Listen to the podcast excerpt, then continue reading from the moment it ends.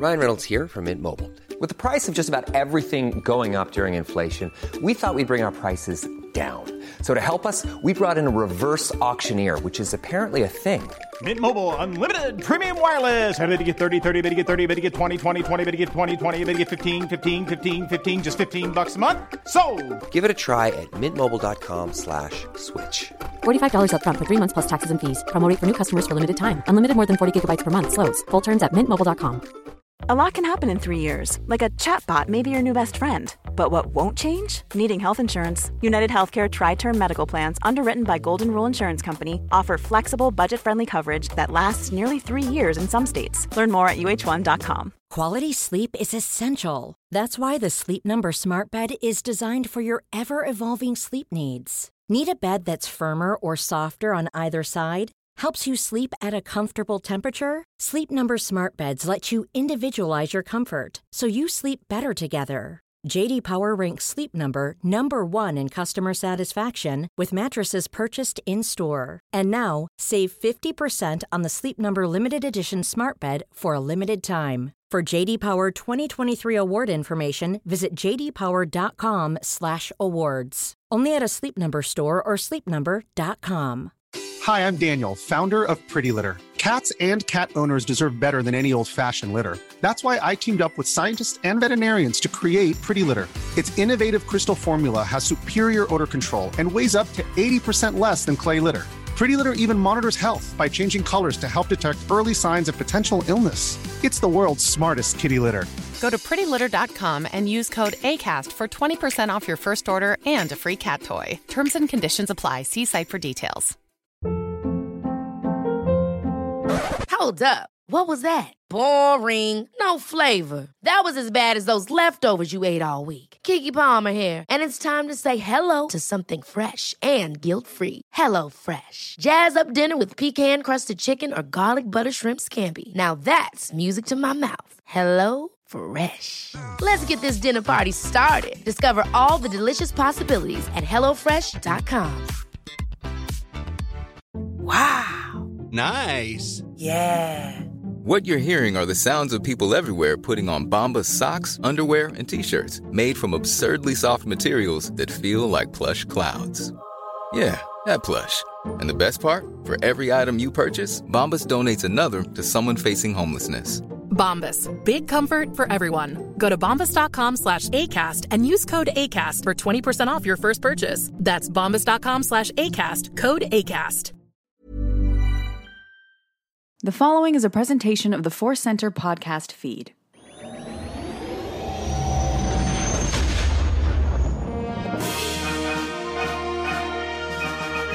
From the center of the galaxy, this is the Force Center podcast feed, which means I am Ken Knapsack. And it means I am Joseph Scrimshaw. And it also means that this is one of our News and Cues episodes. Cues stands for questions. News stands for news. Things that are new. How are you, Ken? that that's a loaded question, sir. It's a loaded question. No, I'm doing I'm doing okay. I always say good adjacent. Yeah. Uh, because, you know, I feel that igno- igno- acknowledges uh, the bigger picture of the world and the bigger problems that you might be facing, your friends, your neighbors might be facing, but also it, it acknowledges that I like to look for the little joys every day. Yeah, yeah. No, I think that's really good. H- have I told you about uh, rewatching Sound of Music, which I haven't seen, hadn't seen in like a thousand years? The hills of uh, you have not. uh, there's so yeah, anyway. Uh, I was going to go on about Sound of Music. This is not our Sound of Music breakdown episode. Uh, but there's a part where uh, the oldest daughter Liesel is upset uh, for reasons, and somebody asks her, "How are you?" And she says, "Just fair." And I thought, that's perfect. That's going to be my answer to "How are you?" Liesel's just fair. I love it. I love it. Just fair, fair to middling, all those terms. But it's good. Uh, it's good to remind yourself again every day. Find the small joys. Today already, a good piece of toast. That's a good start to my day. A good piece of toast. I can take joy in that and build from there. Yeah, my coffee was extra delicious this morning. Nice, nice. Um, we are going to um, get into uh, news and cues, like Joseph said. Before we do that, uh, today's podcast is brought to you by Audible. Get a free audiobook download and a thirty-day free trial at audible trial dot com slash force center. Over one hundred eighty thousand titles to choose from for your iPhone, Android, Kindle, or M P three player. A little bit later, we'll have our Force Center Recommends, an audiobook we think you should try out on us. It's kind of like we're buying you your first round at the book bar. Oh, no. Now I really want people to do this. And then, yeah, man, I want to go drink a book. Uh, yeah, yes, I also want to open up a book bar. You know, there's book coffee shops, but a book bar. Force oh, Center. God. Yeah. Oh, but discussion rooms in the back. And oh, geez. Okay. This is a whole fantasy thing for me now. I, I'm more than just fair now. I'm so excited thinking of a book bar. Uh, book bar. Yeah. That'd be a great life adventure or a Star Wars adventure or both. Um, hey, man, how are you? And what's life been like? What adventures have you been on this week? Any beautiful gardens that you've hung out in? I have not hung out in any beautiful gardens, but, you know, we had, of course, uh, Halloween, uh, and I'm a big fan of the spooky holiday. My wife, uh, Sarah, has really gone out of her way to make sure that we celebrate Halloween. She checked in with me about seven times uh, on Halloween, like, is your Halloween going okay? Uh, which it did.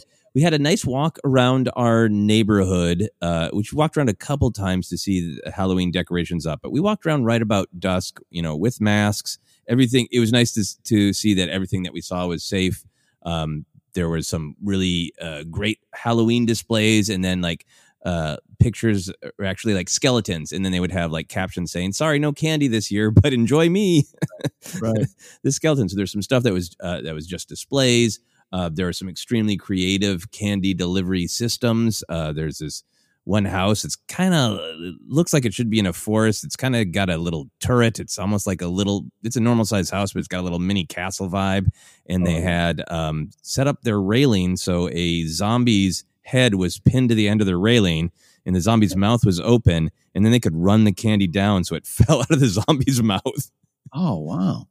We just saw the people who lived there, like out there testing their zombie's mouth uh, to make sure it would work for kids. And uh, we saw a couple kids uh, uh, with parents all masked up, dressed up and, you know, getting candy from a distance. So it was nice to see that nobody was taking huge risks. There weren't many people out, uh, but they were still trying to capture that spirit of Halloween and that community. Uh, we saw these three kids run by and one was an astronaut.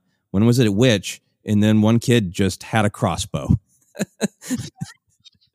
He's getting ready for the week. He wasn't, that wasn't Halloween. He was training for the week that's coming. He right? was training. Yeah. He, he wasn't like a character from Walking Dead. He had no other like special clothes. He just had modern child clothes and then a toy crossbow. Important that it's a toy crossbow. Uh, that yeah. cracked me up. And there was a, just a huge, amazing display that uh, some neighbors not too far from us had. And, and we saw them walking out. And again, like no candy, just putting out the display and, and saying hello to people from a distance. Uh, you know, uh, uh, an adult witch with a mask. Uh, mm-hmm. And we're like, hey, we this is great. It's absolutely beautiful. That put that uh, display up. And she was like, I just wanted something to be normal this year. Yeah. You know, it's so great. She's like, I think this is normal. Your y- yard full of uh, spiders with glowing red eyes and massive, frightening pumpkin and you know, uh, skeletons with uh, just spears driven through their chests. This is a beautiful version of normal. I like that normal. Yeah. It's a good one. So that was a good life adventure of just enjoying Halloween and, and getting that sense of uh, of community and that sense of spirit of like things aren't normal, but let's still try to find fun and joy. Yeah, again, small joys, small joys. It might be a crackle candy bar in a in a, in a gift bag that you get from a distance, but it's a small a distant crackle. Yes, from a distance. Yeah, yeah. And then uh, Star Wars Adventure, I had bought a couple figures and I saved them up. I finished writing something right before Halloween that I was uh, really wanted to finish during the month of November, uh, a longer writing project that, that I really had to force myself to, to work hard, stay up late, get up early kind of thing to finish it. And I did. So then I let myself open up uh, the last couple of figures I bought, which is uh, including the uh, Remnant Stormtrooper from Mandalorian, the Dirty Stormtrooper. And uh, from back in the day, the uh, hologram Obi-Wan Kenobi. So I was very happy to add some new friends to my collection. Ah, that, yeah. Well, yeah. Friends and Star Wars friends. Even better. Real life friends and friends, small plastic friends. Small plastic friends. Small plastic friends. That's, that's, uh, that needs to be, that's some kind of figure show. Is that out there? Oh, yeah. Yeah. Uh, look for us to stream from the book bar with our new action figure show, Small Plastic Friends. We're creating a lot of new projects. Hey, this is practically a business meeting. This is great. It really is. Oh, and everyone's here listening. That's How cool. about yourself? What were your life and/or Star Wars adventures? Uh, you know, I, I, Halloween is is not one of my favorite holidays, but I am uh, with someone who that is her favorite holiday, so uh, we do what we can to to make it the best. And uh, we had a fire pit. It was a what is a new moon, a blue moon, a full moon, a, a, a, a I P A ale. I don't know what was going on out there, but great stuff out here. I uh, could see I could see the the moon in the clouds, and so we had a nice little fire pit out there. And then we watched uh, one of our favorite shows, uh, Ghost Adventures. You know, uh, we we love bros chasing ghosts, but this one was uh, at the Tiger King uh, exotic animal park. So, they did that. This is recent. They shot it during the lockdown. And, uh, you know, I uh, I have not seen the Netflix series, uh, but uh, Grace has, and she also listened to the podcast. She's a true crime aficionado. So it was like all of her worlds coming together. Halloween, Ghost Adventures, Tiger King, and uh, a nice uh, a nice, uh, a nice night uh, it, it indoors celebrating Halloween safely. So uh, we made it work. And that's all we can all do is make things work. Yeah, she got to see some true ghost crime with tigers. And and s'mores with some vegan marshmallows. It was it was a it was a good night. It was a good night. Yeah, that's awesome. Uh, yeah. Anything Star Wars outside? It's always weird uh, lately to talk about any Star Wars adventures when you know we're recording a lot and new shows uh, like Mandalorian are coming out. But uh, any other moments that are not directly related to us recording in the podcast that you had? Well, uh, yes, but it's probably going to be related to something we eventually record. I'm sure. Uh, you and I uh, got copies. I don't know if yours came. We haven't even talked about it off air, but I've, I finally got the Pablo Hidalgo uh, Fascinating Facts book came to my mailbox. Ooh, yeah. Uh, then mine should be arriving today because I, I ordered them on the same day. Yeah, right. Um, yeah, so I got and and I'll tell you what, it's we're going to go through it, and there's a lot of stuff that's already made headlines that we even talked about, um, but there's a lot of just fun stuff in here, and some of it you've heard, some of it you haven't heard in a while, and some of it is brand new. And also there's cool little timelines. It's uh, like Anakin Skywalker's timeline. And I just like that kind of stuff to like lay it down on a map and then see, oh, he was forty-five when he looked seventy. All right. Uh, people age a little different in Star Wars land. Uh, so it was, anyways, it was, it was a lot of fun at read. In fact, um, I didn't intend to, to read every page. I didn't comprehend every page, but I read every page, and it's that, that it's that kind of quick read, you know, and yeah. Which is how it, so hats off to, to Pablo. Uh, he, uh, you know, he's a, he's an interesting character around these parts, but you know, he, he loves his stuff and he knows his stuff, and it's a, and it's a great little book. Uh, and I uh, can't wait for you to get it, and we can exchange uh, notes on it there. Yeah, no, I am looking forward to that. And that sounds like the right kind of read for me right now, because it's just so busy, and, and I appreciate all the great Star Wars content that's coming out, but something that's just like, uh, that, a little shorter in a, just little tidbits of information to really fire your imagination. That sounds great. Yeah, it's it's and and uh, and it's a it's a pint-sized book. It's uh it fits in uh, in one hand very easily, and I like that too. So, all right, uh, one hand book, other hand beer. I'm ready to go. I'm ready for the Force Center Presents Book Bar. It's gonna be Book Bar by by F C. That's gonna be like our Vegas lounge. I can't wait until our fashion line comes out then. We need a Brian Ward poster stat. Uh, oh, boy. Oh, Dengar reading a book and drinking a beer. That's what we need. That's what we need. Yeah, it'll, um, it'll happen in Mandalorian eventually. Might be season ten, but Dengar reads it, a book will happen in the Mandalorian. It will. Uh, it will indeed.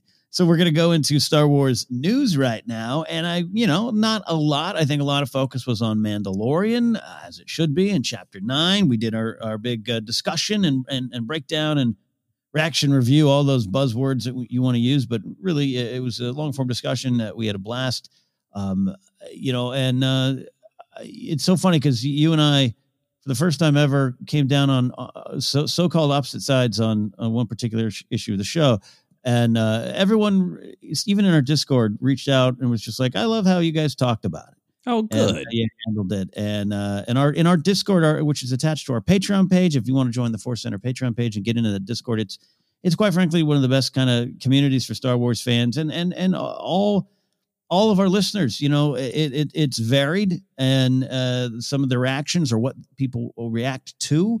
And uh, to see the discussion there was was was kind of fun uh, for me to monitor all, all for the week. And when I say monitor, I just swing through and be like, cool, no one's killing each other because no one's going to do that here in Force Center. big disagreements. So that was kind of the dominant news headline was Mando, Mando, Mando, which, Joseph, leads into this last minute addition to our news rundown, Mando Mondays. Yeah. Pro has been doing this. Uh, Star Wars dot com, they release some new Mando stuff every Monday morning. We're going to just kind of scroll through it. You know, you can get a, a Build-A-Bear Mandalorian, uh, Build-A-Bear uh, Mandalorian exclusive pram, which I want. It's a plush Baby Yoda and a plush pram. Man, I need that. Yeah, oh, good. That's a, that's real good. I like any of the the Baby Yoda stuff that comes with the pram. This bear is amazing, uh, partially because in the image he's got his little paw up as if he's saying hello, and then the pulse rifle in the other paw, which is like, yeah, we can be friends, or there's a pulse rifle. Take your choice, hello. Says Mando Bear. I will disintegrate you. Yeah. um, that's that. Uh, G- Galaxy Heroes is a little uh, game I don't uh, really play right now, but uh, I know a lot of people do. And uh, Quill has been added to that, and later on they're going to add I G eleven, Mandalorian Grief Karga, and Cara Dune in the playable uh, heroes uh, in the fan favorite strategy game. Uh, I know uh, uh, it looks good. The Quill looks good, man, I, and I like I like that. It, it it means something to me when characters we get to meet, Joseph, are suddenly now in other things like video games, because it's just kind of next. Well, they're definitely part of the Star Wars universe for me. Yeah, yeah. I mean, this is a part of the history of Star Wars, and one of the things that makes it not unique, but but really Star Wars is those characters. We meet them on the screen, we like them, they're in a story, but then they live on in all sorts of weird ways. Everything from a plush bear to, you know, a little strategy game on your phone. And it's cool to see these new characters from The Mandalorian Uh, kind of yeah. take that heritage of Star Wars characters of living on in lots of different ways. Love that. And, and living on in the figures, which brings us to like your favorite oh, figure. Talk about yeah. this. This is great. Yeah. This is so great because uh, my finger has been uh, hovering over the buy button on mm. the uh, vintage Mandalorian figure that they've had out, the three and three quarter, which is my favorite, uh, but they've had him uh, in the armor that he only has for the first couple chapters rather than this silver armor that he spends most of the series in. So I am thrilled that they've got this new uh, vintage Mando that has that he's in the silver armor. So I cannot wait to pick him up. He makes me so happy just looking at him. And, and all the Mando action figures, I love Star Wars action figures, obviously, uh, but that this Kenner, this vintage look, the retro look, anything that connects it back to uh, the yeah. action figures that uh, Favreau and Filoni played with, and a lot of the other people working on the show uh, that inspired this. It, there's this great connection, uh, full circle, that I love. So I'm so excited uh, to smash that buy button on this action figure. It's hard to turn away from that packaging. It's just so weird. It, I mean, it, it just strikes something deep inside the soul. It yeah, really, you're like, oh yeah, I am seven again. Please, please give it to me. Please, I want to be seven forever. Yeah, and just such a cool figure. And and I've got uh, my Black Series that's mm-hmm. uh, sitting on my coffee table, and I took my Baby Yoda Black Series out of the package, so Mando's holding him now. Uh, so I get to look at that Mando all the time, and I want this one, so I'm excited for it. That's great. There is also the Mandalorian Nerf gun, which is uh, fun. I actually have a couple of those Nerf guns over the over the years. I don't do anything with them. They're in a garage right now waiting to be shot, but uh, they're fun. Um, and then the final big one here. Ah, man. Well, we got the we got a Baby Yoda pin, a child pin that is a three D pin that you can get as well. Um, but the I think the, the big one here, uh, also by price tag, is the Hot Toys one fourth scale Mandalorian figure, which it comes with. The child, which has that jacket and the collar, and it's all real because that's what they do there, Sideshow and uh, Hot Toys. It's got the satchel to put the Baby Yoda in. Man, yeah, I wish I had the space, the money, and um, the ability just to uh, commit to something this big. But I wish I had the physical and emotional space in my life for these yeah. toys. So... Yeah, yeah. There you go. There you go. That is uh, the Mando Monday. Yeah, uh, it's been it's been it's fun to see a you know a new a new collection of things you just can't commit uh, your allowance money to buy every week, but it's fun. Yeah, yeah. No, and I was wondering how they're going to do it. It makes sense they did the whole you know video with a lot of the actors and creators from the show last week, and then this is great to just have this slow slow drip every Monday. I'm excited for that. Yeah. They also released those Mandalorian uh, character posters and, and Cobb Vanth and everything. And that, that, that was cool, too. Uh, adding uh, and great shots, too. Like, who doesn't like a good backdrop of Banthas on your computer? Yeah, yeah. Suggest checking that out. And some of the uh, main stories that we're looking at right now, uh, Meet the Baddies, High Republic Villains Revealed. We already knew about the Nile, uh, spelled N I H I L, and they also got a reference in the new uh, Star Wars mainline, which Charles Soule's writing. There is a uh, Tarkin talks about them, uh, which is uh, the connections to the High Republic, and uh, Luke goes to a temple that was uh, probably we're going to learn more about in the High Republic. So that stuff's starting to emerge.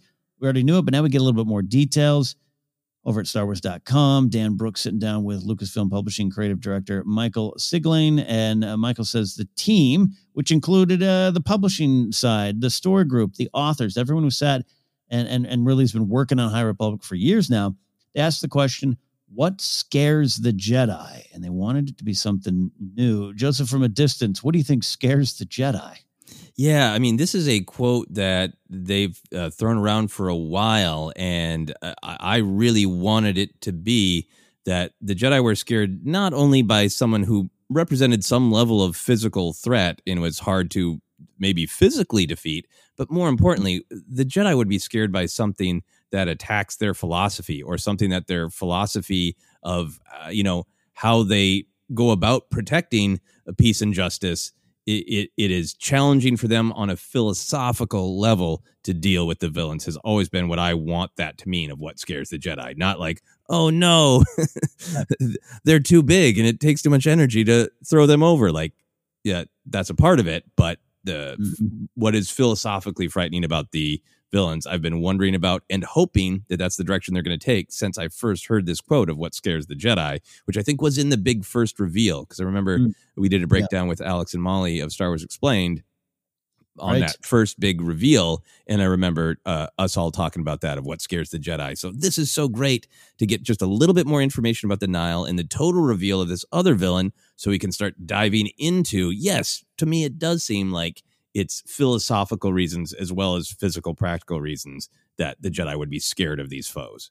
I like that. Well, let's take a dive. First up here are the Drengir. That's what I'm saying. I'm, I'm sure in Star Wars it will be different than what you think, uh, and then change later on. Uh, the Drengir, D R E N G I R. How how would you say that, Joseph? Drengir. All right, we're we're in the same boat there. All right.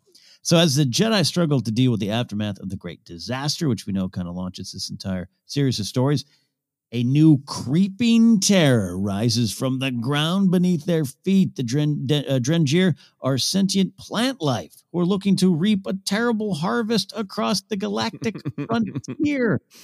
This, and then design, they got the design. It uh, it looks like, you know, you're going to need Monster Squad to go get it. It is... uh It's something different. What do you think about this? This is a monster, but also a plant life. A lot, lot going on, and it, and it, and I didn't write down here, but it directly affects the fate of, of a High Republic, uh, a High Jedi Master High Council member. Yeah, so being tied to it in some way. I, I love this. This is so great uh, from a lot of different perspectives. Uh, sounds like uh, from the article, Kevin Scott was uh, one of the main architects of the of the Drengir. Of uh, of pushing them into prominence here in the High Republic with the, all the other storytellers.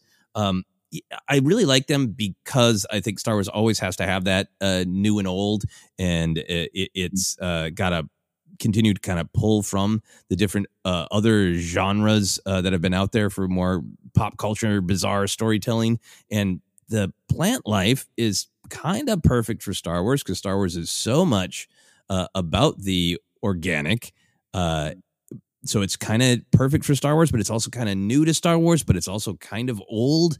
Uh, Kevin Scott in particular being a big uh, Doctor Who fan. There's a Doctor Who monster uh, called the Crinoid, which is, you know, out of control plant life, which itself was a riff on the, the British horror story uh, book and movie Day of the Triffids. Uh, the, the, this kind of connects to, in my mind, to Poison Ivy stuff from Mm-hmm. Batman stories. You know, it's sometimes those plants are sentient. It's mostly her advocating that plant life it deserves, you know, the same level of respect. That's a that's a general theme that pops up in lots of different storytelling of, you know, what if somebody believed that plant life is being looked down upon by other kinds of sentient beings. So it's pulling from this great history from all sorts of different sources and putting this Star Wars spin on it. So I really love it. It's also got some connections to uh, cosmic horror, Cthulhu, Lovecraft kind of mm-hmm. uh, elements of monsters that scare us because they work so differently than us.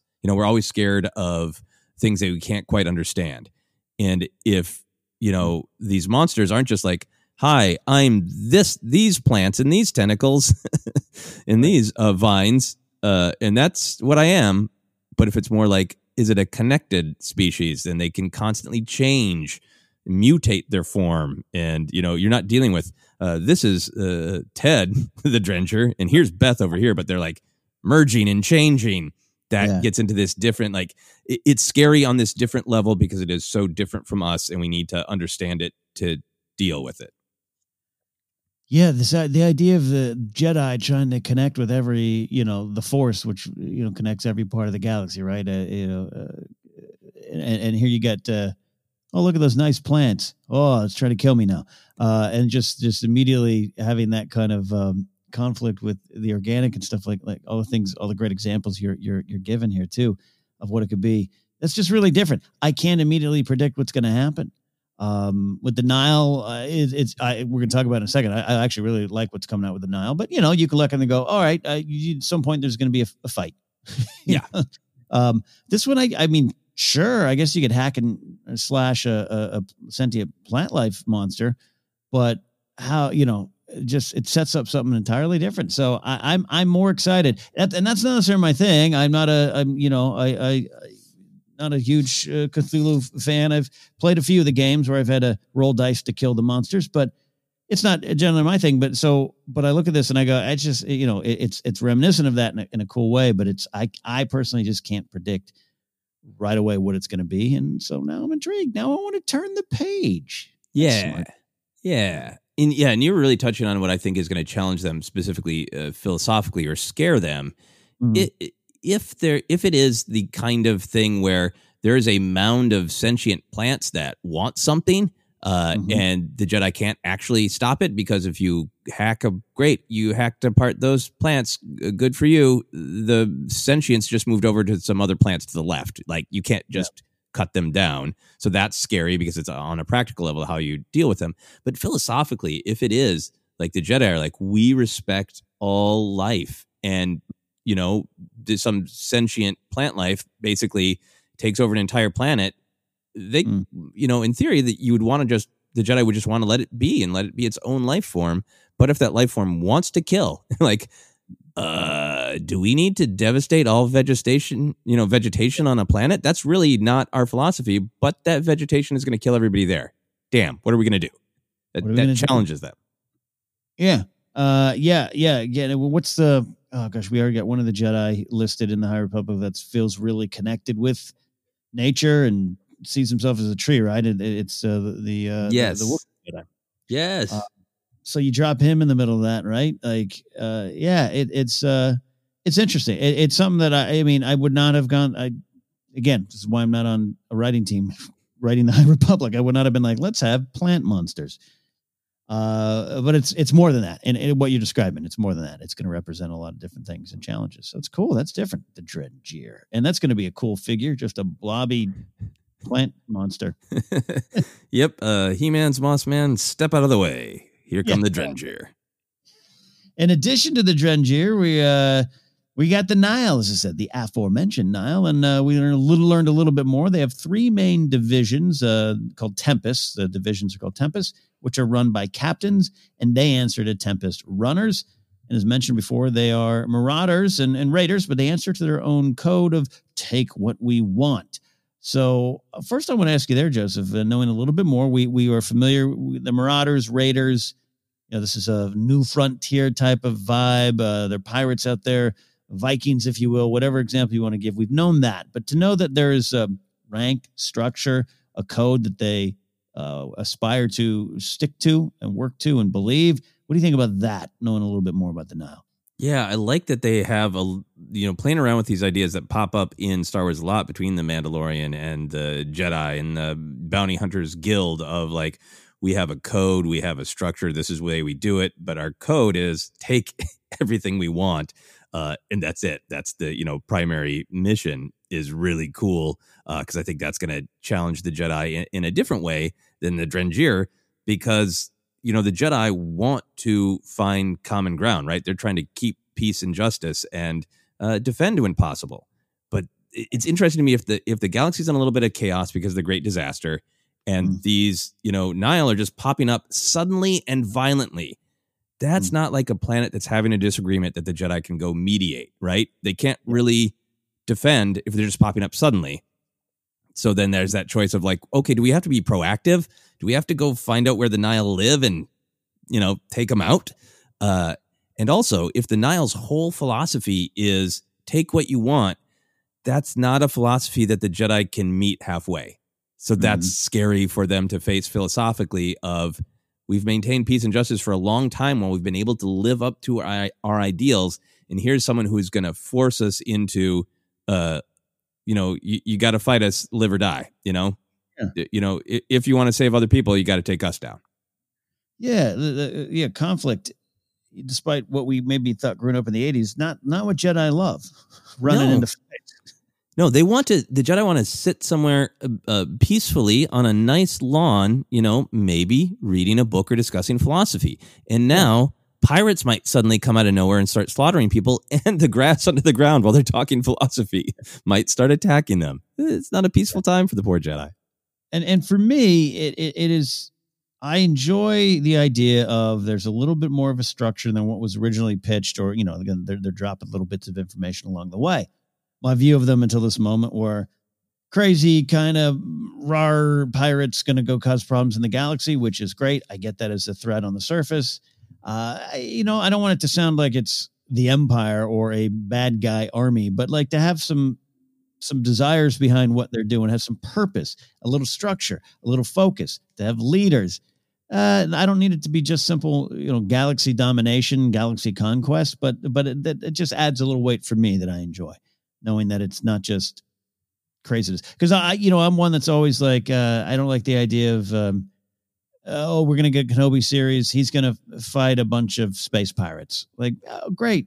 But w- I want something more than that, you know? Right. Uh, a dust up in the street. I want, I want some, some deep. And, and so, right. So we have a, almost an opposing army, and, and, and, and it's not going to be the Clone Wars again, or generals in the Jedi ranks. It's going to be something a little different, but just to know that there's a, there's a purpose towards uh, or purpose behind the, the, the marauding and what they're working toward. Uh, that's what I like. Yeah. Yeah. It's great that they have a specific philosophy, and maybe they're building to something, but maybe it's not galactic domination. Maybe it's just like, yeah, we want to be the best pirates ever, and we are terrorizing everyone everywhere. Yeah. Yeah, exactly. Yeah. No, and good point. I don't necessarily need someone uh, trying to sit on the throne of this galaxy, but just to have a little bit more. Uh, and, and and at the head of the ranks, uh, we want you to meet Marchion Ro. Marchion Ro uh, is maybe how we'll say it now, right now. I don't know. How you want to say that one, Joseph? Uh, yeah, you- Marchion Ro. Okay, there we go. We'll we'll, we'll run these through a symposium of name pronunciations. And uh, um, the current Eye of Nile is uh, what he is, and that is like his uh, father before him. So now we have legacy going on here. Much of what makes the Nile more than raiders comes from him, says the article.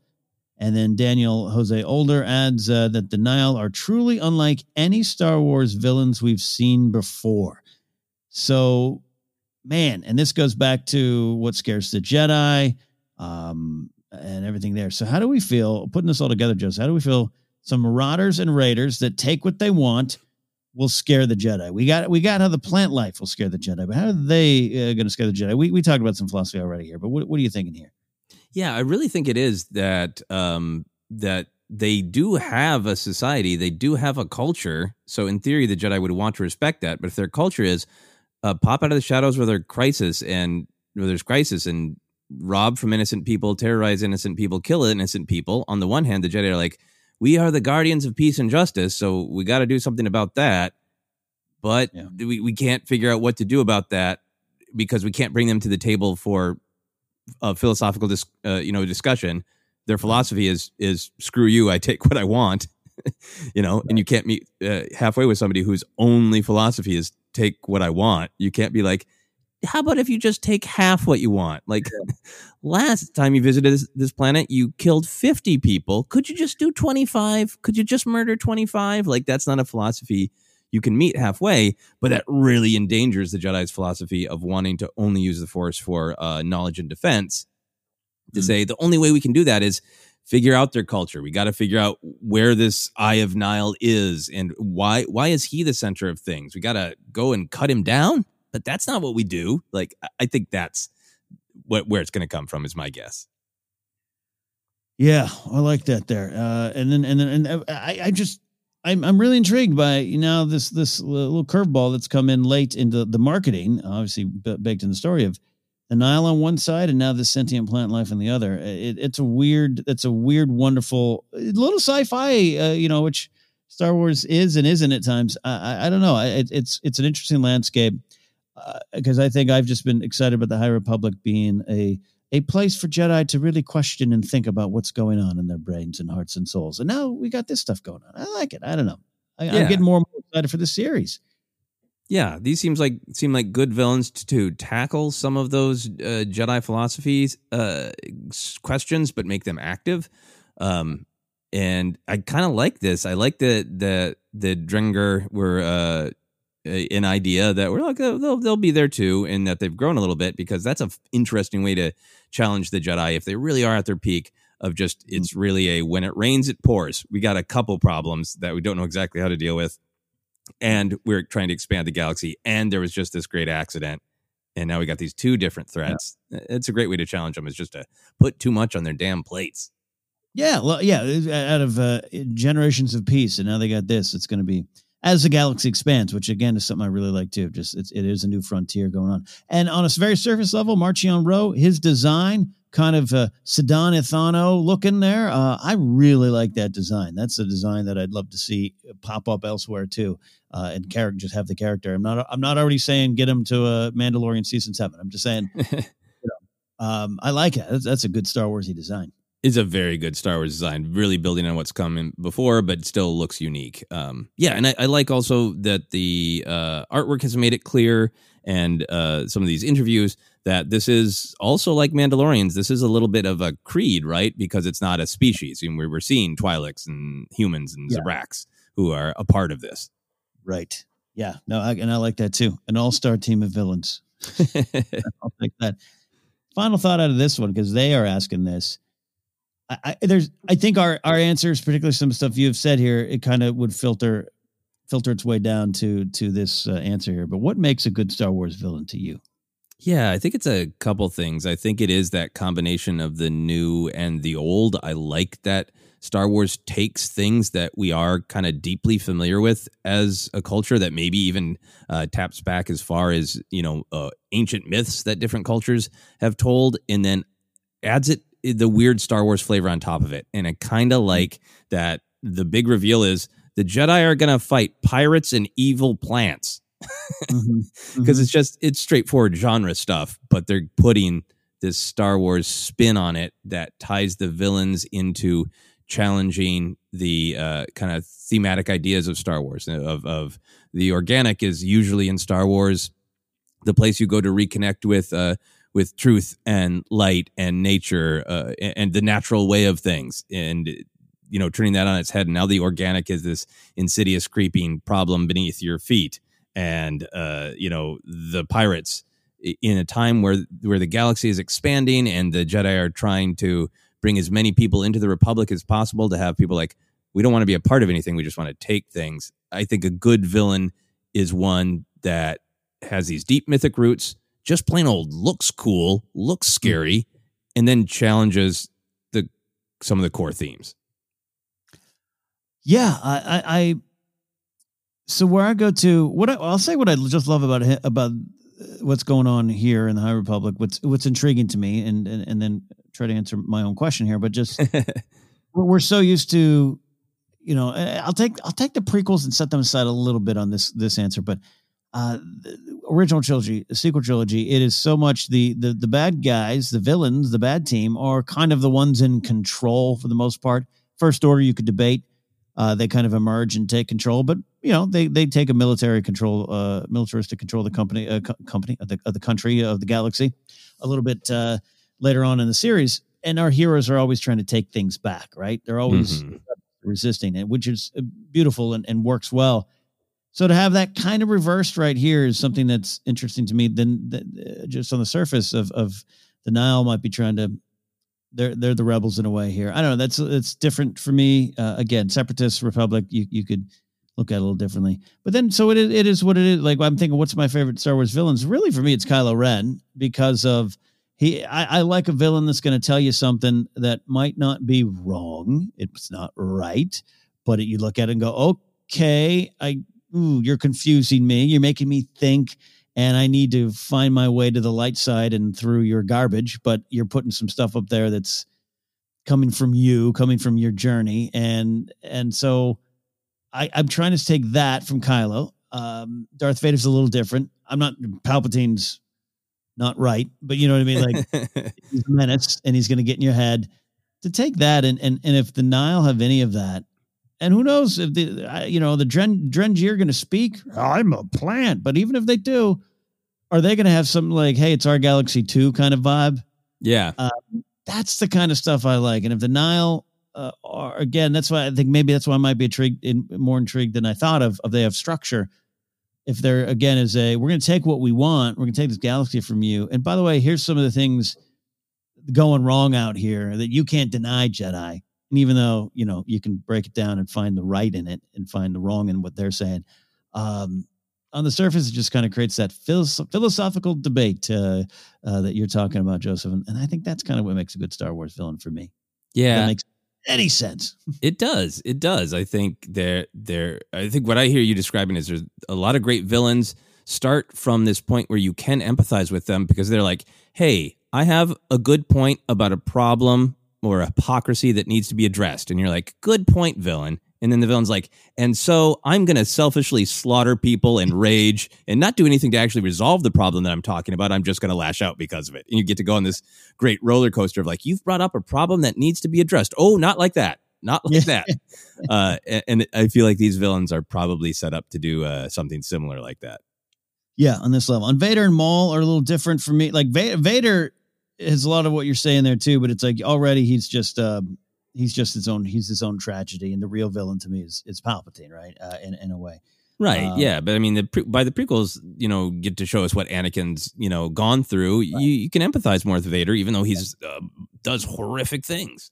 Yeah, uh, yeah, and oddly and oddly we root for him at times, right? Uh, Maul, it's his own thing too. I have a, I have a lot of empathy for Maul too. It's why I think that that powerful uh, final moment with him and Obi-Wan and the. in the tw- Twin Sons uh, episode of Rebels is, is great, but a little different. And uh, I- I'll tell you what, more excited than I thought I would be for the Nile. Uh, and, and I already thought they looked cool, but I always want more than cool. I think we're going to get that, Joseph. Yeah, yeah. I think my final thought is like, yeah, big Star Wars villainy. A lot of it has, uh, you're doing a deep dive on the individual characters, some of the big ones we know, like Vader and, and Kylo. Mm-hmm. Uh, but there's also been always this sort of large mechanized rigid army, right? The endless sea of stormtroopers or uh, battle droids. Uh, so I like that this is, these are all creeping terrors, like literally creeping plants and pirates that can pop out of nowhere. And there isn't that same sort of a huge mechanization. And I think that makes mm-hmm. them different.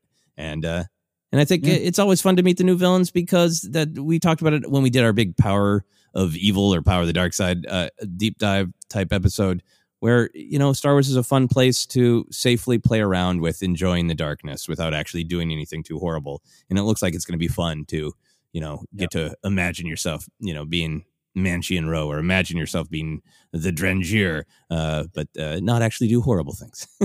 Not do horrible things.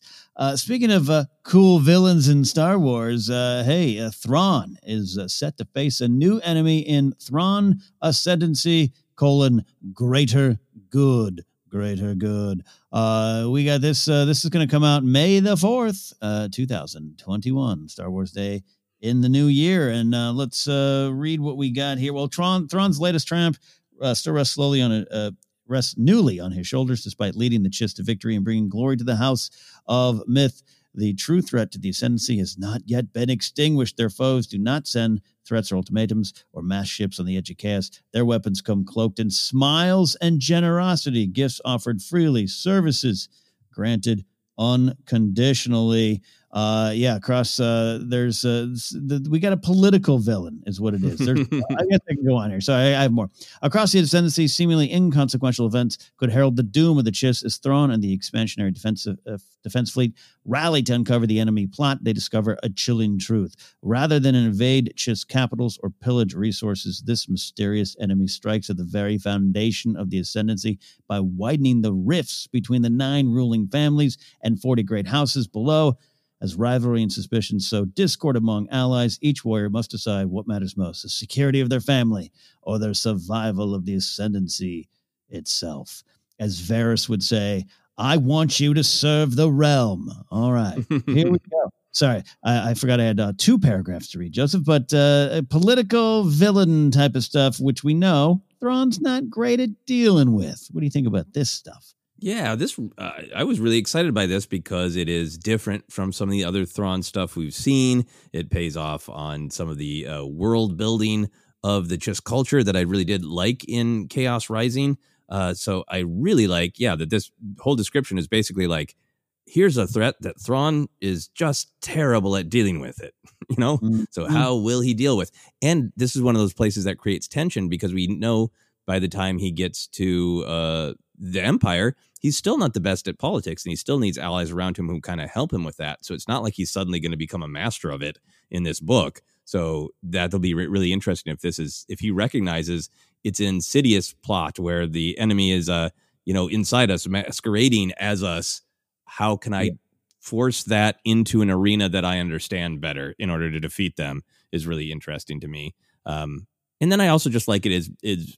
I know that Timothy Zahn will have his own take on it, uh, but mm-hmm. it's I like it when Zahn tackles themes that I think are really uh, deep to Star Wars and puts his own stamp on them. And I like right. this theme of of if the Chiss kind of on one hand realize we're being infiltrated, we're being played against one another, but also at the same time, I really don't want my family or my house to lose influence. It really gets this great uh, Star Wars selfless versus selfish, you know, do you stand up for yourself or do you uh, elevate the whole to be more important than the individual? Yeah, that, yeah, this is, this is to me is a great use of what he set up uh, with the Chiss Ascendancy and just the nine ruling families and all those kind of things that were present in the, in the first book of, of uh, Chaos uh, Rising. You, you know, like, it, I, I am infinitely more intrigued by this, Joseph, than I was with the, the other, uh, villain and, and stuff going on in the book. Uh, and, you know, you and I, re, you know, I don't, we don't gravitate to, towards Thrawn as much as other people do, to be honest, but I, this is sets up something really interesting to me and something I probably wanted from Thrawn, to have Thrawn really, really challenged. I just don't feel Thrawn is challenged often by, you know, all right, turn the cannons four degrees to the left. I studied the trash wastebasket and I love it. You know, great. I love it. I love it. Fine. Yes, great. They do not understand right angles. And so, yeah. For Thrawn to be confused, for Thrawn to be on his heels, it's politics because that's driven in. We, we hear that in every book that uh, in new canon, uh, it is, it is brought up at least fifty times. You're not really good at politics, Thrawn. I mean, you're good, Thrawn, but you ain't good at that stuff.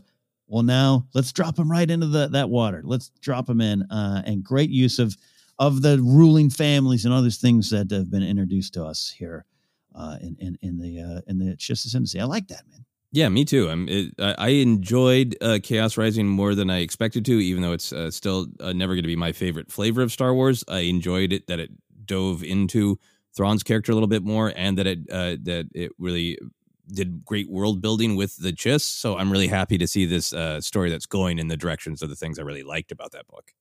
Absolutely. It comes out May fourth, twenty twenty-one, like I said. And yep, you guessed it, we'll be doing a deep dive in that future. Also, to celebrate thirty years of Thrawn. Oh my gosh, thirty years of Thrawn. Del Roy, Del Rey and the company out of uh, print are releasing a one hundred fifty dollars price to go special edition of Chaos Rising. And they're also going to release a a T-shirt. If you just want to get uh, heir, heir to the Empire on a T-shirt, you can get that too. Probably not one hundred fifty dollars. Um, yeah, I yeah. There's nothing really to say about it, Joseph. That's that's quite a collection there. That's quite a thing. Yeah, yeah. Uh, I, I'm not going to save up my allowance for the the book. Oh, no, I'm not. Uh, but hey, thirty years of Thrawn, man. Let's reflect on that. Uh, that's that's kind of crazy, just from a standpoint of I still remember I, the moment I plucked the paperback off the shelf at the grocery store in my hometown and said, "Oh, a new Star Wars book! Wow, thirty years." Woo. Um, yeah. Thrawn, uh, always, once he was, once he was introduced, he was kind of always there. It was one of those, uh, have you read the new Star Wars books? No, no, I heard there's that Thrawn guy, uh, yeah, talk of, uh, oh, George is going to make, uh, more Star Wars movies. Maybe they'll do episode seven and Thrawn's the villain. You know, I was like, I wanted Jack Nicholson to play him. I mean, there you go. It was the early nineties. What are you going to do? Um, so wait, do you get a lot? I won't even do it. Um, And then now we got him coming back and and and triumphantly to new canon. Zahn returning as well. Uh, that that's quite it's quite an impressive uh, uh, feat. Uh, what Thrawn's pulled off over thirty years, being present from just the pages of a book at first. Yeah, no, I, and I'm I'm there with you. I I got the the hardcover. You know, I, I did save up my allowance. It's like new Star Wars. What? Uh, and cracked that yeah. open, and then. You know, in those first pages, uh, spoilers for a thirty-year-old book, you know, Obi-Wan's like, well, I got to go. I can't talk to you anymore, but enjoy your hot chocolate. And I was, uh, you know, I enjoyed the books, but I even that back then, long before I could ever imagine uh, discussing Star Wars on, you know, a podcast uh, because they did not exist. Uh, there were some some parts of it that I was challenged by. I liked Thrawn. I thought Thrawn was cool, but I didn't have that. I know those books and Thrawn are for a lot of people that that's their beginning for Star Wars. Mm-hmm. Um So I feel like I've gone on this great journey where I always liked Thrawn, but he wasn't a big deal to me. Um, mm-hmm. And I've I, I really like Thrawn now. I like the Thrawn that has emerged in new canon. I like his his performance in Rebels. The art thing is just endlessly fascinating to me. That really taking that idea that through our art, a lot of people are making an effort to make a statement with art, but that. Art mm-hmm. is subconscious, too, and that individuals and cultures could be making statements about themselves that they don't even realize they're making. And then here's this guy who's a military genius, but is not entirely in touch with his own emotions or with own with other characters, or, you know, other people, other sentient beings. But he can understand this limited idea of the way art connects to military choices. It's just, it's fascinating and it weird. It's weird. And it makes you ask questions to me about, you know, yourself and our own culture. And then on top of that, it's just fun that he has developed into space Sherlock Holmes, as people call mm-hmm. him. And that you can get that joy of like, well, I know he's going to beat everybody. And uh, part of it is in enjoying guessing how he did it and waiting for that paragraph where he's going to turn to his latest Watson and explain how he did it. And I've come to, it's not always my favorite, but I've come to really enjoy that element of Thrawn. Yeah. I mean, I, I've, I've taken those jokes, those little swipes at it too, of just like, oh, I'll wait till Thrawn tells me what's going on. But uh, when, when I, I'm always waiting for it though, you know, that's my point. I'm always, I'm always like, cool. I can't wait for the cool explanation to come. And, and, and I'm with you on that too, but yeah, Thrawn, look, Thrawn, um, Heir of the Empire, oh, that whole series uh, that is, that kept the flame going. I, I say that a lot because I want a lot of people to hear that. Uh, it, it is true. The legend stuff, the E U stuff was Star Wars for a lot of people. Uh, even if that uh, wasn't the case necessarily for me, it was for a lot of people. And, and I always celebrate any entry points into Star Wars, and Thrawn was, there was something I loved about him. I used to make some little quotes of his uh, I, I, back in the early nineties. I was trying to be a real deep high school kid. Uh, uh, it's as uh, Grand Admiral Thrawn said, if I may. Um, but, you know, he does do what you described, and they, they really use it quite well in, in the modern stuff and Rebels of just using this character to kind of go into our own personal philosophies and how we act and, and our natures and can you go against your nature? Uh, is it impossible? Quite frankly, this sounds like a joke. It's like modern baseball stats that are so broken down where they're like, we know you might want to hit to left field, but you can't. So all of our fielders are going to be over here. And that's something that's new to the, the baseball because of computers and technology and everything. Computers. I said that like an old man. Um, And, and but I see that in Thrawn too. Uh, jokes aside, where he's just like, I've studied you, I know you, and you you're gonna be you. And can you to win? You might have to do something, as we see with Ezra. You might have to do something that I just can't get from you, that I just can't connect with. That's interesting, and and that's a good use of of Thrawn right now, and I like that. So yay, Thrawn. Yeah, yeah, I'm I'm very happy for the Thrawn Renaissance, uh, for people who are who are uh, coming to him now, and for people who have been fans of him for thirty years. thirty years, it is crazy. Well, that is our look at Star Wars news right now. Like I said, quiet week, but a lot to discuss. A lot of things. What makes a good villain, and the philosophies of Star Wars. A lot of it. Uh, all in this week's news. So uh, we are going to move on. But before we do, we're going to take a quick break. And before that, remind you that we have an audiobook we think you should try out. Joseph, what do we got this week? Uh, we are going to recommend the entire Aftermath trilogy uh, by Chuck Wendig for reasons. That is for reasons. There you go. Download your free audiobook today. Go to audibletrial.com slash force center. Again, that's audibletrial.com slash force center for your free audiobook. All right, we are going to take a quick break and come back to answer your questions here on Force Center.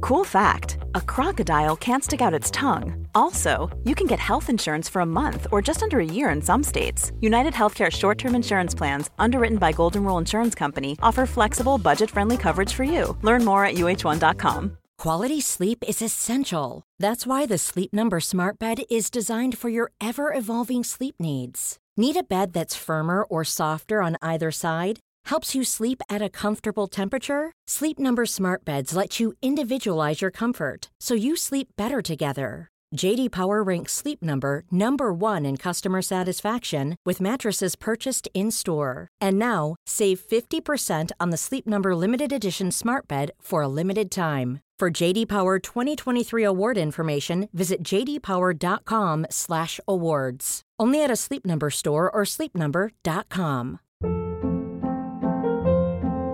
Hold up. What was that? Boring. No flavor. That was as bad as those leftovers you ate all week. Keke Palmer here. And it's time to say hello to something fresh and guilt-free. HelloFresh. Jazz up dinner with pecan-crusted chicken or garlic butter shrimp scampi. Now that's music to my mouth. HelloFresh. Let's get this dinner party started. Discover all the delicious possibilities at hello fresh dot com.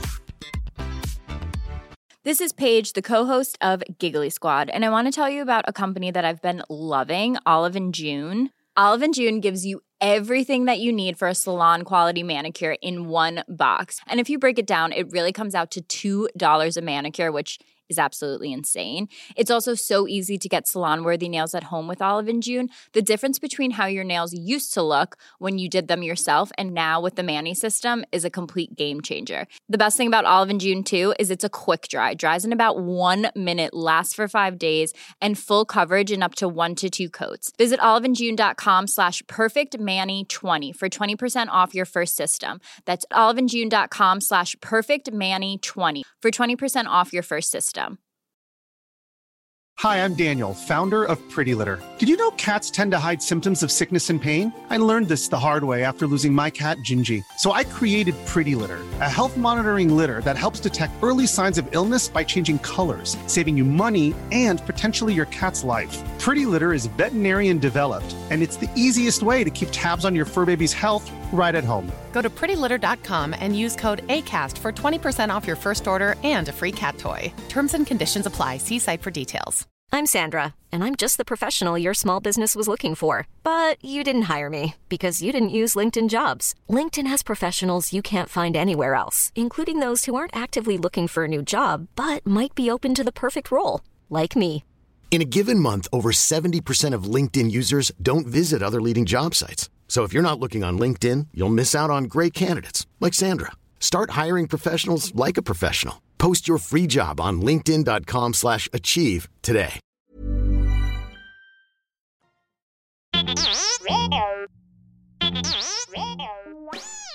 Hey, Force Center friends, make sure you're keeping up to date on all the great content from Jennifer Landa. Whether it's YouTube, Instagram, or TikTok, you whippersnappers, Force Center's own Jennifer Landa continues to bring you fun, informative, and insightful laughs and moments. Also, Jennifer brings her experience and perspective as a Star Wars-loving mother to her D I Y projects, blogs, and more, so be sure to head on over to jenny landa dot com, that's J E N I L A N D A dot com, for articles like how to make your own Darth Maul sneakers or ten unique Star Wars baby gift ideas. Follow Jen on Twitter and Instagram at Jennifer Landa, and on TikTok as Jennifer Landa eleven thirty-eight.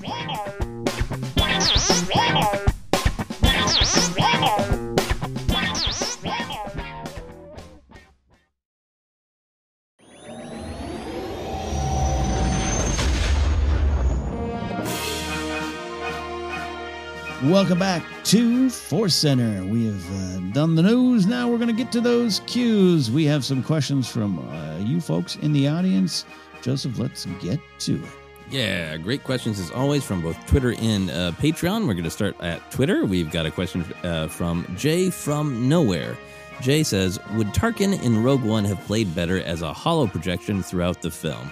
I've always felt that would have compensated for the uncanny valleyness of it and kept the focus on the character and not the behind-the-scenes work put into it.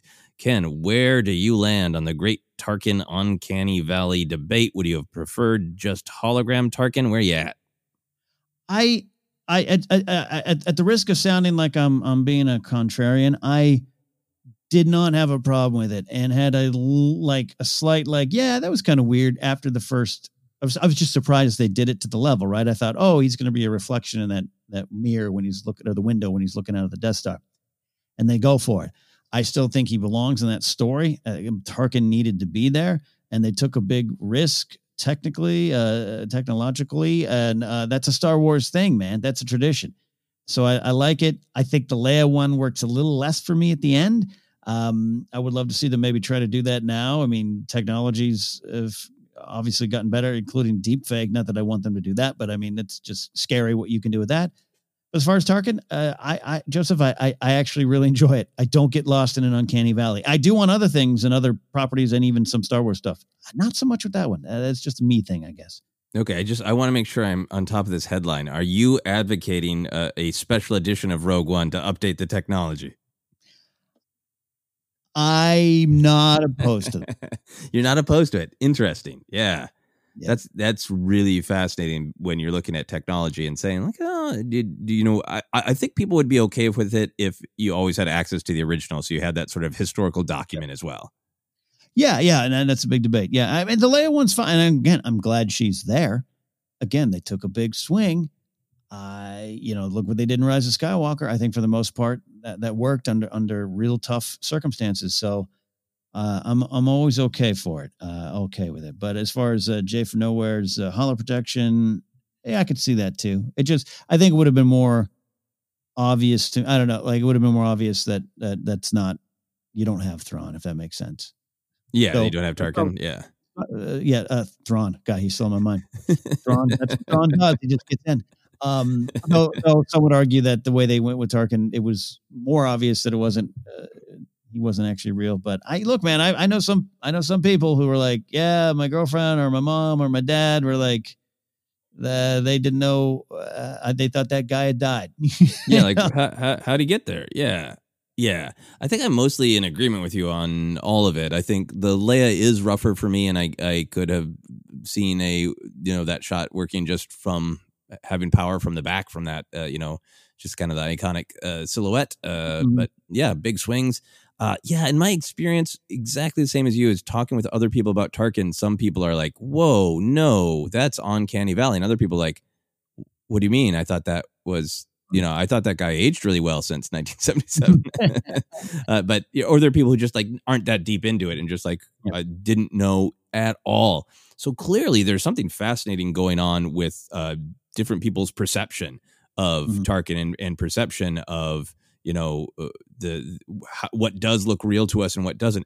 For me, there's something about his mouth that like uh, it mm-hmm. moves a little bit more to me uh, than uh, a human mouth moves of just like not a human mouth, but that human mouth Yeah, uh, yeah. So like that's where I perceive it. So for me, it definitely is a little bit in the uncanny valley. But for other people I've talked to, it is not in the uncanny valley at all. So I think my big answer to Jay from Nowhere's question is, I think if they had gone with the hologram, I think for some people that would have been like, yeah, that works a lot better because you've got a little bit of a buffer from the uncanny valley. But for people who didn't perceive the uncanny valley, I think they'd really dislike that. Because like, why can't that guy take a meeting? uh, Krennic flew all the way to Mustafar for a like three minute meeting. Uh, yeah. And Tarkin's not physically on the Death Star when he's trying to take command of it. I think I think the hologram would have bugged some other people. Uh, so I, I think this is one for me where me just individually as a viewer, Tarkin is in the uncanny valley, but I don't care because it is such a big part of the Star Wars tradition to, mm. you know, take a big swing at, you know, uh, to mix my metaphors, take a big swing at pushing the technological envelope. That's right. Such a part of the heritage of Star Wars is let's try something new. It's fine with me that he's, for me, a little bit in the uncanny valley. Yeah, I can do it. I can live with it. Yeah. Excellent. We're going to move on to our next question. Uh, our next question comes from a person who sends in great questions, great thoughts, a longtime listener whose name I am never able to say exactly correctly, and I apologize, so I will take another swing, uh, push that envelope of my mouth technology. Yuval Aisler. Uh, Yuval says, with the excitement for the High Republic Rising, if indeed it will be a success, I would like to see it expand to the screen. So my question is, would you want to keep it a reading experience and in your imagination, or see it on the screen, animated or live action? Ken, where are you with this? A lot of people, I think, uh, have been hearing this bubbling of, as High Republic uh, excitement builds, people are either like, it should be on the screen, or I think it's going to be on the screen. How do you feel about it? Yeah, look, with the amount of energy they, they've put into making it, you know, creating this world and the think tanks and the teams, I can understand going, well, just, hey, just go straight to the movies. But, the uh, you know, publishing is is definitely a different medium. It's a different way to tell the story. I just was talking about this week on Spotlight Star Wars of just, you know, you know, comics are comics and, and novels are novels. And, and, and it's just different ways to tell a Star Wars story that is uh, unique to itself. And, and so I'm excited to see this world and the lore that they're, you know, added into, and people love lore in Star Wars. They're create, they're, they're adding to what we know, and they're creating their, its own world and own lore within this time period. I think that kind of needs to happen on the page. Uh, I'm more interested in that right now. And then seeing where you can take the films, but to Yuval Aisler's, uh, I don't, I'm, I've always said that wrong too. Uh, take that, um, to, to, to go to his question. I think, I think down the line, yeah, that just makes some sense. But we, I think, I wonder if there's going to be, and it's hard, it's easier to do this on a show or a movie, but I wonder if there's going to be like breakout characters where we're all just like, oh, Bur Yaga, man, that Wookiee Padawan, like I want a series of, of his adventures. Like, you know, a lot of these Padawans as they become Jedi.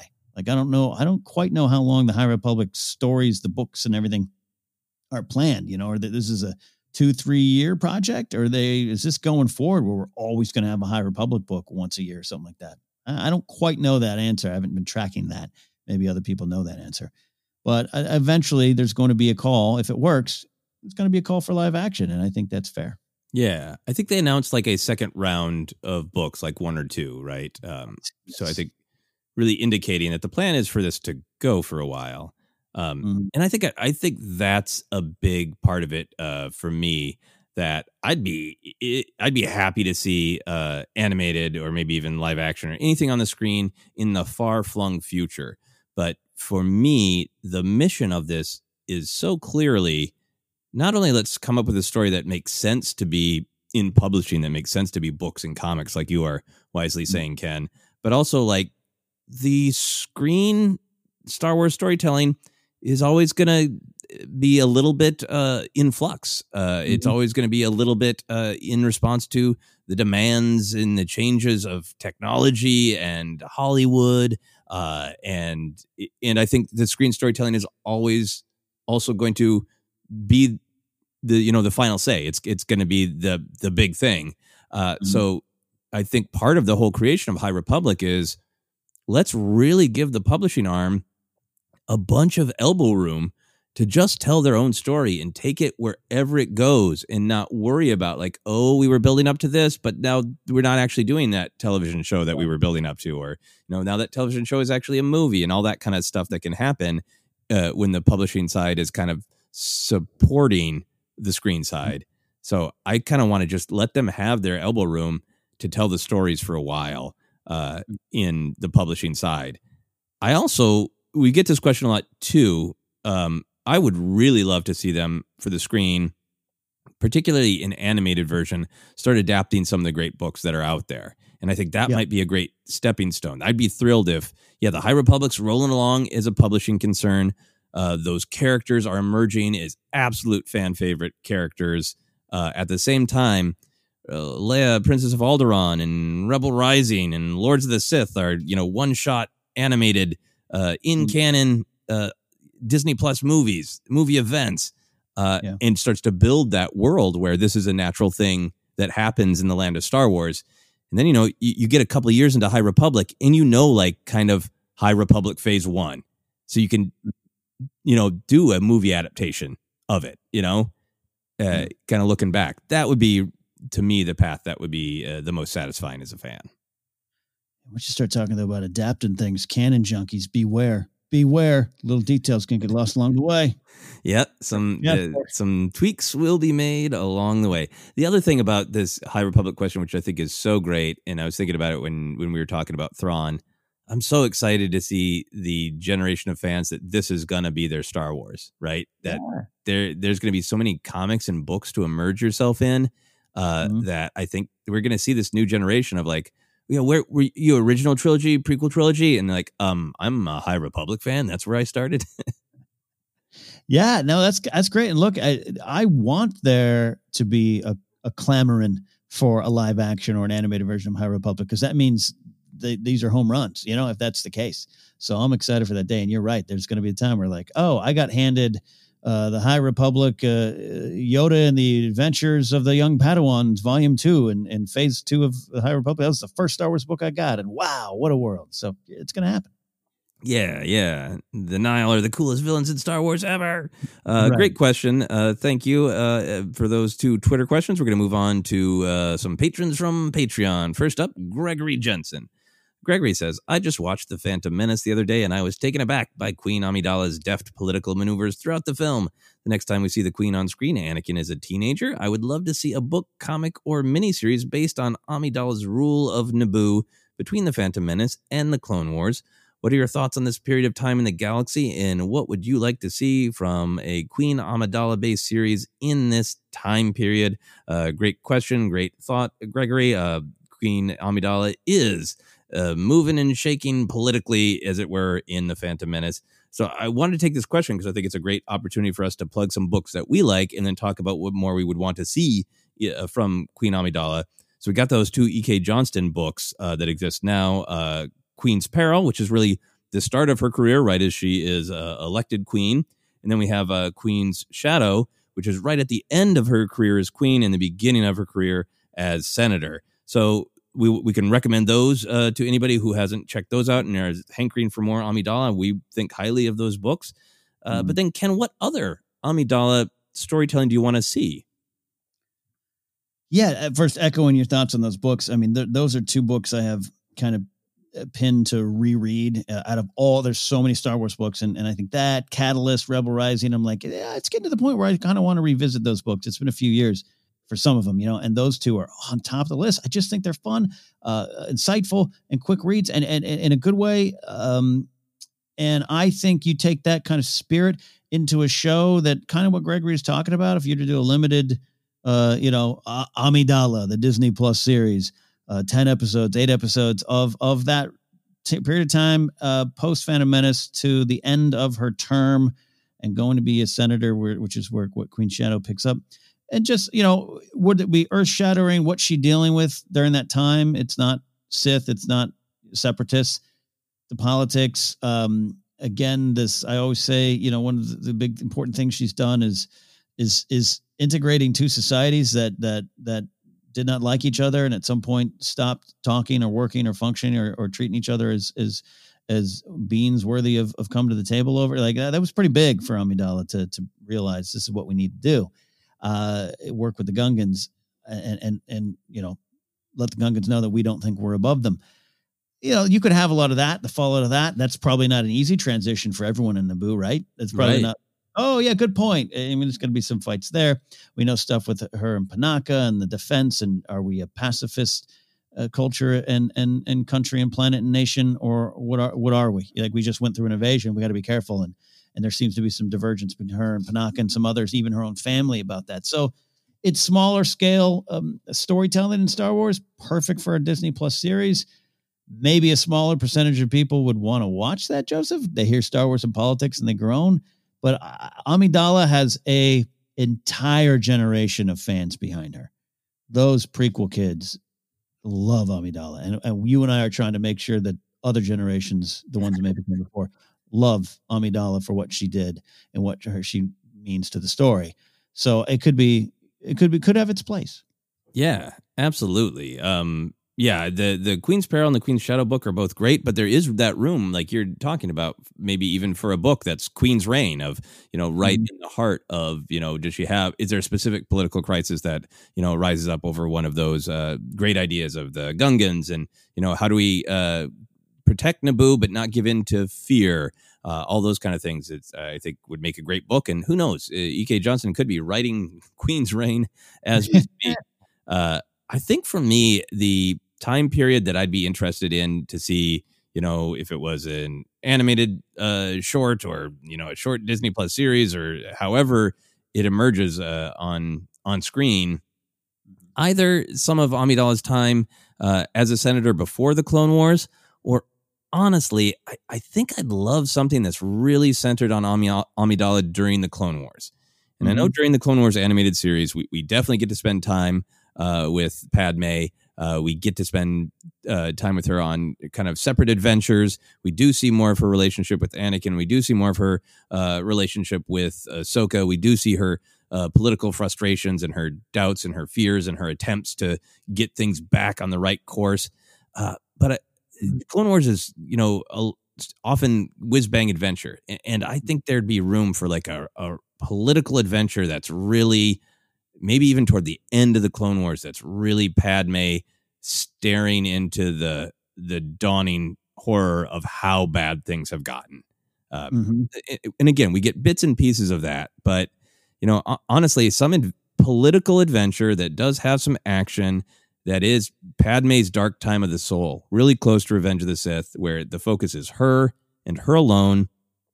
And she's wrestling with the reality of how bad things have gotten uh, with the Senate uh, there, and and wrestling with her relationship with Anakin, you know, because mm-hmm. we we always get bits and pieces. And, and uh, E K. Johnson's done such a great job into diving into her head in different time periods.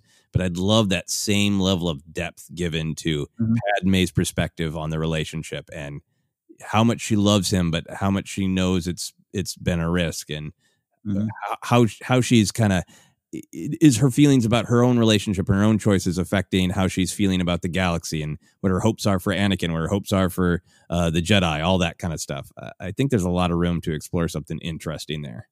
I, I think it's, I think it would be, I almost would call it uh, tremendously important that one day we get that perspective of Padme during that time and, and, and those relations, everything you're describing. And because Queen's Peril did such a good job of going, uh, you know, up and into the Phantom Menace, the movie we know, and have known for years and given you some stories around the corner in such a, a, a an inventive and fun way for me. Yeah. I, I, I, I would, I'd be willing to start a hashtag for E K. Johnston to write, I don't know, the Queen's End. Is that too sad of a story of a title? it, you know, it, it could have some meaning there. Anyways. Yeah. I, I great point, Joseph. I, I just think that there's a lot there to, to, in that era for Padme. Yeah. yeah. Queen's legacy. How about, there we go. That's a more positive take. Good old grumpy cat. The Queen's End. Killer. Queen's legacy. I like that. No, not too grumpy at all. Great question, uh, Gregory. And if you're interested, I hope you check out those books. They are fast, fun reads, and they do connect to like a lot of juicy, fun Star Wars canon. Particularly, I think if you're a fan of Phantom Menace, uh, Queen's Peril is fascinating. Uh, move on to our final question from Dan Uphoff. Uh, Dan uh, has some uh, thoughts, as we really like. We really like these essay form questions from our uh, Patreon listeners. So he's got some thoughts, and then we will answer uh, the question that emerges from the thoughts. Dan says, in your recent episode of Star Wars Ranked, you discussed your favorite Luke Skywalker moments. Hearing you discuss all of Luke's heroic moments made me think about the main hero of the sequel trilogy, Rey, and her heroic moments by comparison. It occurred to me that Luke had several fist-pumping, heroic moments where he was in a tense, hold-your-breath, edge-of-your-seat, dangerous situation, only to gloriously come out on top. The specific moments that stick out in my mind are him narrowly escaping the Wampa in the cave on Hoth, and him turning the tables on Jabba and company while on the plank of the sail barge. Maybe you can help me out, but I can't recall Rey having uh, such moments, at least not in the films. Of course, she has countless heroic moments over all three films, and she saves the entire galaxy. Uh, but does she have any of those swashbuckling heroic adventure moments when she was in imminent danger, like the ones I mentioned from Luke? Uh, of course, she doesn't need them to be.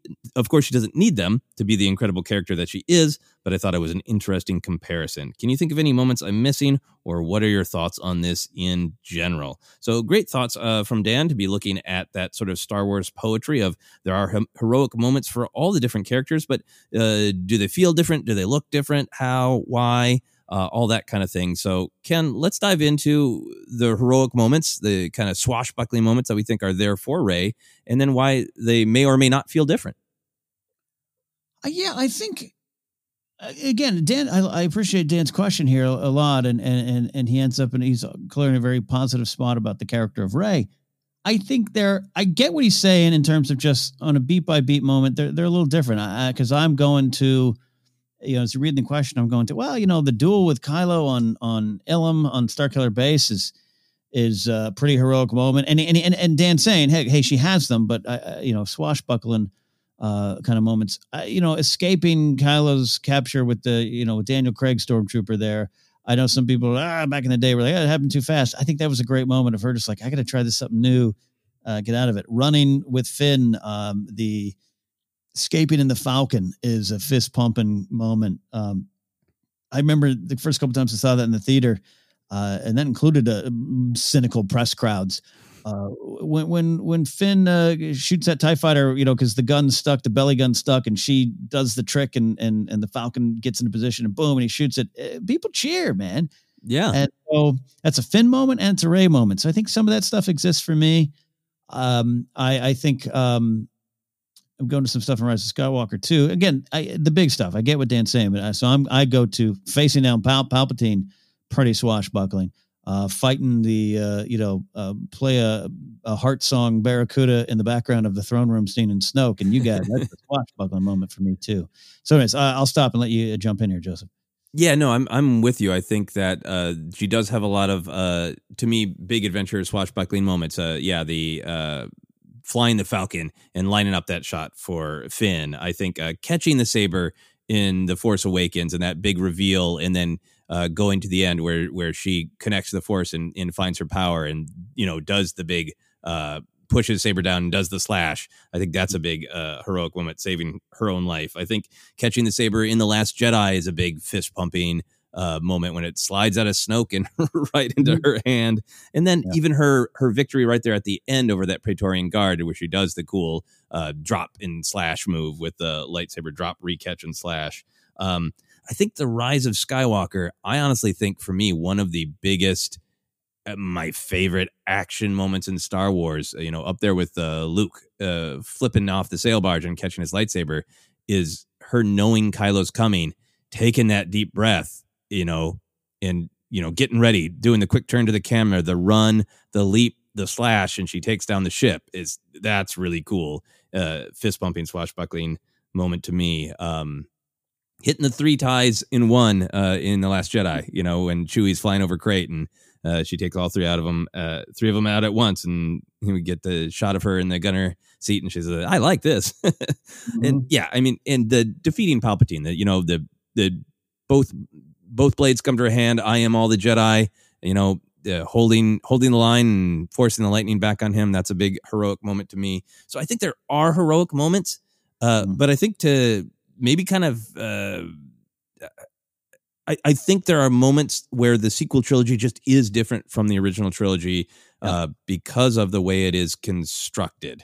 Um, I think the sequel trilogy is always in touch with uh, the past. It, that gives it this slight uh, f- flavor where all like, um, I, this is a hard to, way to say it because I think every moment in original trilogy does have meaning, and we could talk about and have talked about like the thematic meaning of the Luke's escape from the Wampa and his uh, great flip and catch a lightsaber, and, and they are meaningful.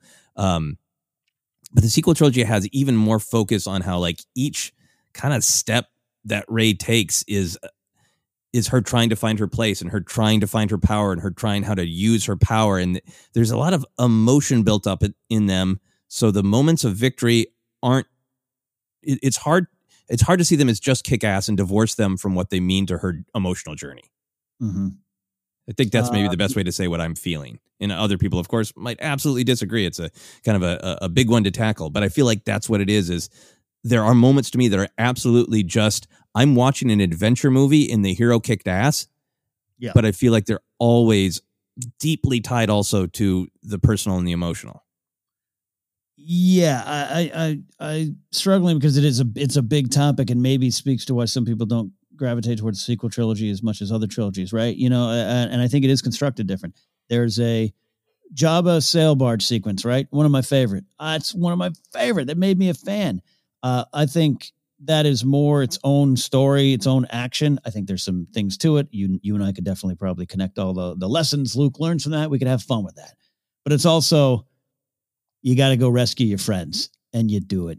And yippee-ki-yay, blank, blank. I mean, it's like, it's it's it's fun in its own thing. And there's the sequel trilogy is, it has to be because we're all so aware of what came before and had to structure how it un- unveiled its heroes and what they did and the story in a different way. And, and we also expect a lot more of our stories now as an audience, and everything we look for more meaning or connections or predictions to come true. When back then there was a little bit, particularly Return of the Jedi, you know, you're, you're, you're talking, you're in eighty-three now, and We're we're in a new era of of modern action coming out of the seventies, uh, you know, French Connection days. Now we're now we're now we're in the Rambo days, and and not saying and, and George's message was to go against that. That's what we know where Luke ends up. But that that that opening sail barge sequence I'd go to a lot here is like, yeah, that was that was great. It was totally Douglas Fairbanks jumping on a, a pirate ship and all that kind of stuff. It was it was. It was that. It had deeper meaning, but it was that. And I took that to the playground, not the, I wonder what the, if that was in line with the philosophy of the Jedi. I wonder, you know, none of that was in my head. And, no. Uh, the original trilogy had, had went for more of that a little bit, I think. Yeah. I don't, I, know, I don't know if that is in line with what you're thinking, but I, I'm, I'm feeling what you, what I think you're saying. Yeah. Like I think in particular, the Jabba sail barge scene, I think we talked about this on the Star Wars Ranked episode. I feel like it is watching Luke uh, walk that Jedi path. He tries everything else, uh, mm-hmm. you know, from uh, money to uh, sneaking Han out to everything to verbal warnings, free us or die. He tries to walk that Jedi path until he has no other choice. But then that moment with Luke doing the flip and getting the saber is very straightforward. He, what's at stake is uh, Han thinks he's still this kid who needs saving. And we, the audience, know, no, he has become the knight. And now the knight has his sword and he's going to rescue his friend. And that is that moment. Um, and I think that there are moments that are utterly triumphant for Rey, but I think they are different because I think, you know, the knight has her sword in The Force Awakens, but she's not sure she has, knows how to use it. She's just beginning her first step. Um, mm-hmm. You know, the knight has her sword when it when it flies to her uh, in the throne room, but there's that ambiguity of like, is Kylo on her side now? Well, let's just pause this question while they fight for their lives. And it's thrilling, but it's thrilling in a different way because there's this complexity to it. And I, and I would argue even in The Rise of Skywalker, uh, where she is fully formed, she has become a Jedi. She is representing the Jedi. She, you know, a thousand generations live in her. Uh, when she's got those two sabers, it's there's so much legacy. Uh, you know, there's so much else going on, as well as her triumph as the knight with two swords. You know, yeah. Yeah, look, and I'll tell you what, some of my favorite "quote unquote" swashbuckling moments might even be from Finn in the sequel trilogy. He's kind of got that kind of adventure to me. That's just for me, maybe. um, where I just think of that like individual, like cool, like, yes, action, got it, good. And and, and Ray has those, but in a different way. Yeah. Yeah. And you touched touched on this a little bit with the mind trick. And that was the other thing that I wanted to kind of point mm-hmm. out is yeah. I, I feel like um, the entire sequel trilogy is so um, aware of the different kinds of victories that heroes can have in Star Wars. And again, mm-hmm. not like the original trilogy isn't, but I think since the t- sequel trilogy is kind of commenting on the original trilogy in some ways, that that there's almost more of them, that some of Rey's favorite heroic moments for me are uh, triumphs of a of a different kind. You know, like when she does do the mind trick uh, to the to the Daniel Craig Stormtrooper, or mm-hmm. you know, when she chooses to do the super powerful mind trick to the to First Order troopers uh, in Rise of Skywalker. When she lifts the rocks in Last Jedi and has mm-hmm. that moment of like, no, just having power really matters, and it, it can save your friends. Uh, when she chooses uh, not to hack the Vexus apart, but instead give it a little bit of life and, and, you know, heal its wounds. Those are all kind of fist pumping moments for me of true heroism from Rey. Uh, mm-hmm. But they aren't necessarily swashbuckling. They're, uh, I don't know, uh, peace buckling. ah, yes. Uh, yeah, no, I, I know. I know what you mean. And, and, and again, probably begs a deeper discussion, gets into just off camera, behind the scenes, what do you gravitate to in Star Wars? And and some, and they are a little different, even though there's poetry. They're different. Yeah. Yeah. So lots of great moments for Luke and Rey, right? That's what our answer is ultimately. Yeah, totally. Which is definitely what Dan is uh, is asking about and suggesting too, but uh, uh, different flavors there. Yeah. Yeah. So uh, great question, Dan. Uh, thank you for giving us this opportunity to do a uh, little mini version of Star Wars ranked favorite Rey moments. I'm sure we'll yeah. do a, a longer one at some point because, uh, yeah, our Luke Skywalker moments included some moments of swashbuckling action, but also that Star Wars ranked also did have lots of moments where we were like, that that weren't about swashbuckling. Yeah, and well, absolutely. Yeah, the Rey Rey uh, Rey Star Wars ranked on the way. That is right. So thank you, Dan. Thank you, Gregory. Thank you, Yuval. Thank you, Jay from Nowhere. All great and interesting questions this week, as always. Thanks a lot. Yes, thank you for all reaching out. And if you out there uh, want to uh, give us a follow and keep up to date on what we're doing, you can do so by going to Twitter at Force Center Pod. You can go to our Facebook page at Force Center Podcast. Uh, we are on Instagram and YouTube as well. Uh, subscribe on YouTube over there. Always working on other things, uh, you know, to put up on YouTube. And we appreciate uh, those who want us on there more, want to see our faces. Uh, we're working on some of those things too. I'm Just, working uh, on my face. Working on our faces. Working on our faces. Podcasts available in a lot of different spots, including right now Amazon Music. Uh, new over there. If you want to take your podcast in over there, we are on there. Merch available at tpublic.com slash user slash Force Center and at patreon.com slash Force Center is where you can support us. Uh, we are always excited to welcome new patrons, and uh, there's a lot of cool little rewards there. But I think one of the best things, you get plugged right into our private Discord uh, community where we can have, uh, you know, some just good old fun celebrating Star Wars, at times questioning Star Wars in, in, in a good, uh, productive way, and just finding friends in the Force over there. Going up at patreon.com slash Force Center. Any level of support gets you into that Discord. Uh, we uh, got our own stuff as uh, well. Uh, Cat Knapsack dot com is where you can uh, find me, or at Cat Knapsack. Uh, where, uh, where where can they find you, Joseph? Yeah, you can check out my website, uh, joseph scrimshaw dot com, for other comedy adventures, comedy albums, my other podcast, Obsessed. Uh, this week I had a really fun conversation on Obsessed with my wife, Sarah, about The Mandalorian and hearing about it from her perspective. It's always fun to talk Star Wars with my wife, who really loves Star Wars, but, you know, uh, doesn't do hours of podcasts every week about it. So mm-hmm. it has a little bit more of that sort of big picture step back uh, view. So that was really fun. Uh, to do. Uh, and then you can find me Twitter and Instagram at Joseph Scrimshaw. And then the last thing I'll plug is if you're listening to this podcast uh, on the day that it comes out, uh, November third, and you're in America, I think voting's great. Voting is a good thing. I think, you know, yeah, having your voice heard, using your power, I like those things. Those are good things uh, to do as well. And yeah, uh, um, an important week uh, in, in the real world. So we thank you all for uh, listening to us uh, uh, during this time to get a little uh, Star Wars joy in your life. Uh, it is uh, always good to just uh, uh, have all areas of your life fire in and all cylinders. Get involved, get uh, get educated, uh, uh, uh, get in there, vote like Joseph's uh, been saying, and, and I've been echoing, and also uh, enjoy uh, some little fun Star Wars too along the way. Yeah.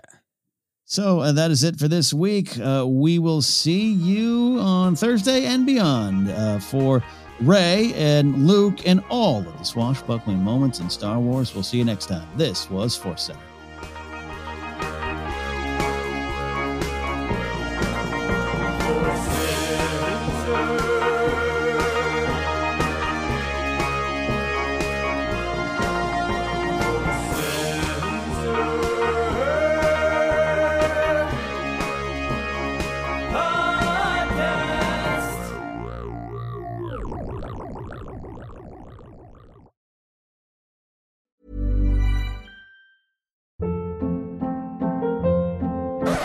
Up. What was that? Boring. No flavor. That was as bad as those leftovers you ate all week. Keke Palmer here, and it's time to say hello to something fresh and guilt-free. HelloFresh. Jazz up dinner with pecan-crusted chicken or garlic butter shrimp scampi. Now that's music to my mouth. HelloFresh. Let's get this dinner party started. Discover all the delicious possibilities at HelloFresh dot com.